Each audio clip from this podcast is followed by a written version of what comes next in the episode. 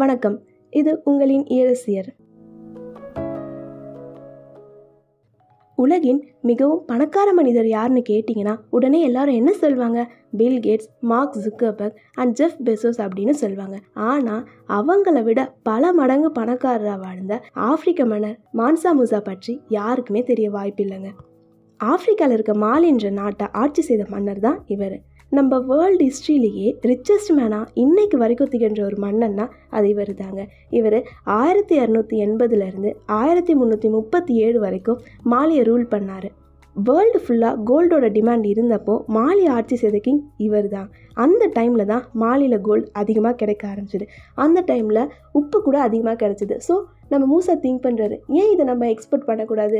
Export பண்ணால் நம்ம நாட்டோட எக்கனாமி இன்னும் இன்க்ரீஸ் ஆகும். ஸோ தங்கத்தையும் உப்பையும் எக்ஸ்போர்ட் பண்ணுறாரு நிறைய லாபம் இவருக்கு கிடைக்குது. ஸோ மாலியோட எக்கனாமி லெவல் இன்க்ரீஸ் ஆகுது.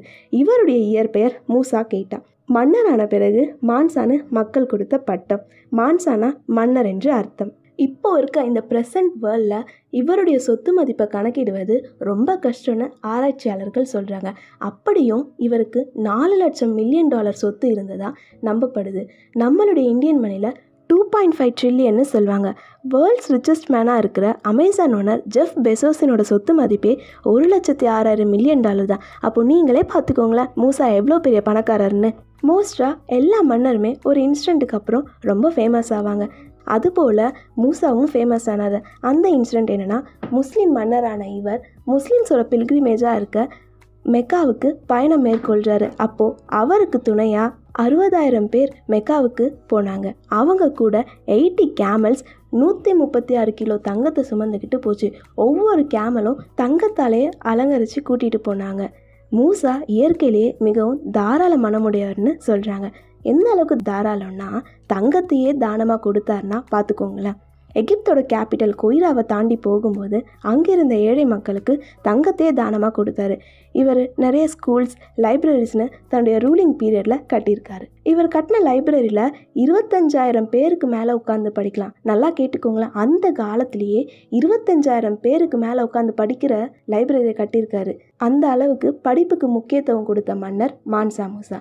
இந்த மன்னர் மெக்காவுக்கு பயணம் மேற்கொண்ட போது அவர் தானம் மட்டும் கொடுக்காம காவோட டெரிட்டோரியும் கைப்பற்றினார். இவர் தன்னுடைய கிங்டமை சஹாரா டெசர்ட் வரைக்கும் எக்ஸ்டெண்ட் பண்ணார். இவர் போருக்குன்னு போனால் தோல்வியே கிடையாதுங்க.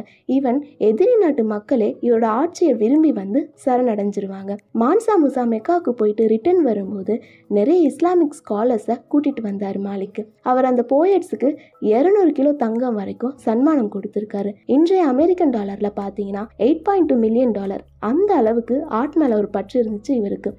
மான்சா மூசா ஆயிரத்தி முந்நூற்றி முப்பத்தி ஏழு தன்னுடைய ஐம்பத்தி ஏழாவது வயதில் இயற்கையாக மரணம் அடைஞ்சார். அவருடைய டெத்துக்கு அப்புறம் மாலியோட எக்கனாமிக் லெவல் அப்படியே சரிய ஆரம்பிச்சு. ஏன்னு பார்த்தீங்கன்னா அவங்க பசங்களுக்குள்ள மிஸ் அண்டர்ஸ்டாண்டிங் வந்து மாலி குட்டி குட்டி ஸ்டேட்ஸாக பிரிய ஆரம்பிச்சது.